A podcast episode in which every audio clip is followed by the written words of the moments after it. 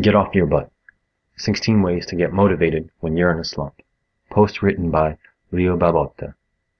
Even the most motivated of us, you, me, Tony Robbins, can feel unmotivated at times.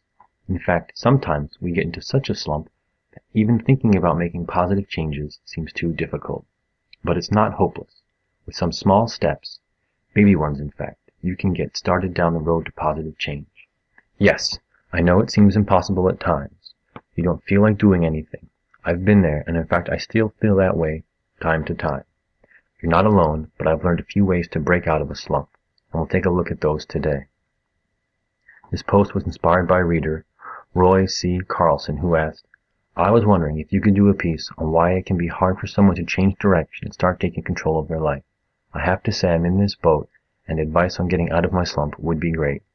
Roy is just one of many with a slump like that. Again, I feel that way sometimes myself, and in fact sometimes I struggle to motivate myself to exercise, and I'll use that as an example of how to break out of the slump. When I fall out of exercise due to illness or injury or disruption from things going on in my life, it's hard to get started again. I don't even feel like thinking about it sometimes, but I've always found a way to break out of that slump, and here are some things I've learned that have helped. One goal. Whenever I've been in a slump, I've discovered that it's often because I have too much going on in my life. I'm trying to do too much, and it saps my energy and motivation. It's probably the most common mistake that people make. You try to take on too much, try to accomplish too many goals at once. You cannot maintain energy and focus, the two most important things in accomplishing a goal, if you are trying to do two or more goals at once. It's not possible. I've tried it many times. You have to choose one goal for now and focus on it completely. I know that's hard. Still I speak from experience. You can always do your other goals when you've accomplished your one goal. Find inspiration. Inspiration for me comes from others who have achieved what I want to achieve or who are currently doing it. I read other blogs, books, magazines. I Google my goal and read success stories. Zen Habits is just one place for inspiration, not only for me, but for many readers who have achieved amazing things. Get excited. This sounds obvious, but most people don't think about it much. If you want to break out of a slump, get yourself excited about a goal. But how can you do that when you don't feel motivated? Well, it starts with inspiration from others. See above. But you have to take that excitement and build on it. For me, I've learned that by talking to my wife about it and to others, and reading as much as possible, and visualizing what it would be like to be successful, seeing the benefits of the goal in my head, I get excited about a goal. Once I've done that, it's just a matter of carrying that energy forward and keeping it going. Build anticipation. This will sound hard, and many people will skip this tip, but it really works. It helped me quit smoking after many failed attempts. If you find inspiration and want to do a goal, don't, don't start right away. Many of us will get excited and want to start today. That's a mistake. Set a date in the future, a week or two, or even a month, and make that your start date. Mark it on the calendar. Get excited about that date. Make it the most important date in your life. In the meantime, start writing out a plan and do some of the steps below. Because by delaying your start, you are building anticipation and increasing your focus and energy for your goal. Post your goal. Print out your goal in big words. Make your goal just a few words long, like a mantra. Exercise 15 minutes daily and post it up on your wall or refrigerator. Post it at home and work. Put it on your computer desktop. You want to have big reminders about your goal keep your focus and keep your excitement going. A picture of your goal, like a model with sexy abs for example, also helps. Comment publicly. None of us likes to look bad in front of others. We will go the extra mile to do something we've said publicly. For example, when I wanted to run my first marathon, I started writing a column about it in my local daily newspaper. The entire island of Guam, population 160,000, 160,000, knew about my goal. I couldn't back down and even though my motivation came and went, I stuck with it and completed it. Now, you don't have to commit to your goal in your daily newspaper, but you can do it with friends and family and coworkers, and you can do it on your blog if you have one. And hold yourself accountable. Don't just commit once, but commit to giving progress updates to everyone every week or so. Think about it daily. If you think about your goal every day, it is much more likely to become true. To this end, posting the goal on your wall or computer desktop, as mentioned above, helps a lot. Sending yourself daily reminders also helps, and if you can commit to doing one small thing to further your goal, even just five minutes every single day, your goal will almost certainly come true. Get support. It's hard to accomplish something alone.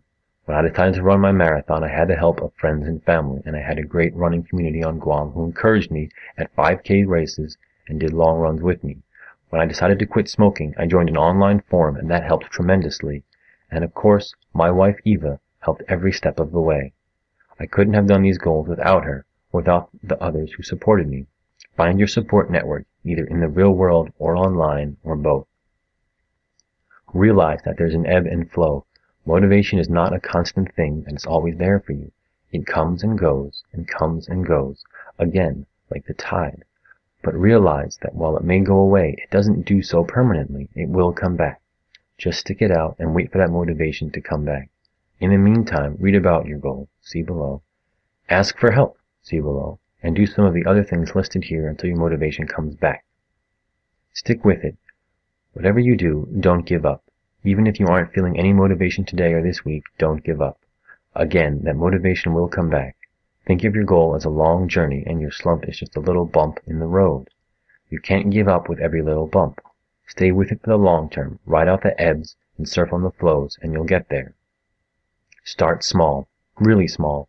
If you're having a hard time getting started, it may be because you're thinking too big.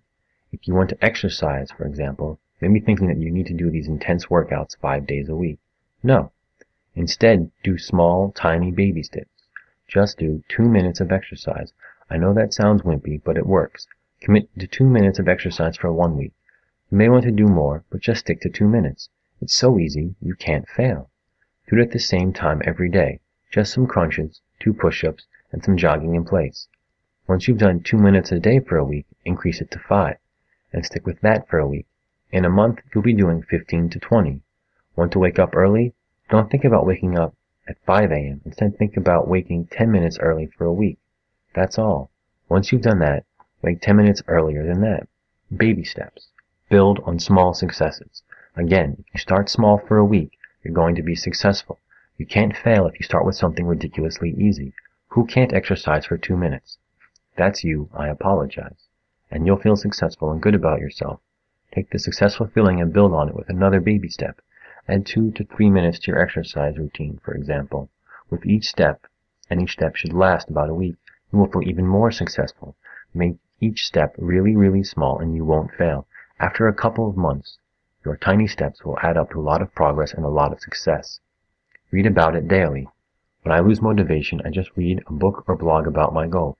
It inspires me and reinvigorates me. For some reason, reading helps motivate and focus you on whatever you're thinking about. So read about your goal every day if you can, especially when you're not feeling motivated. Call for help when your motivation ebbs. Having trouble? Ask for help. Email me, join an online forum, get a partner to join you, call your mom. It doesn't matter who, just tell them your problems, and talking about it will help. Ask them for advice. Ask them to help you overcome your slump. It works. Think about the benefits, not the difficulties. One common problem is that we think about how hard something is. Exercise sounds hard. Just thinking about it makes you tired. But instead of thinking about how hard something is, think about what you will get out of it. For example, instead of thinking about how tiring exercise can be, focus on how good you'll feel when you're done, and how you'll be healthier and slimmer over the long run. The benefits of something will help energize you. Squash negative thoughts. Replace them with positive ones. Along those lines, it's important to start monitoring your thoughts. Recognize negative self-talk, which is really what's causing your slump. Just spend a few days becoming aware of every negative thought. Then, after a few days, try squashing those negative thoughts like a bug, and then replacing them with the corresponding positive thought. Squash this is too hard, and replace it with I can do this. If that wimp Leo can do it, so can I. It sounds corny, but it works. Really.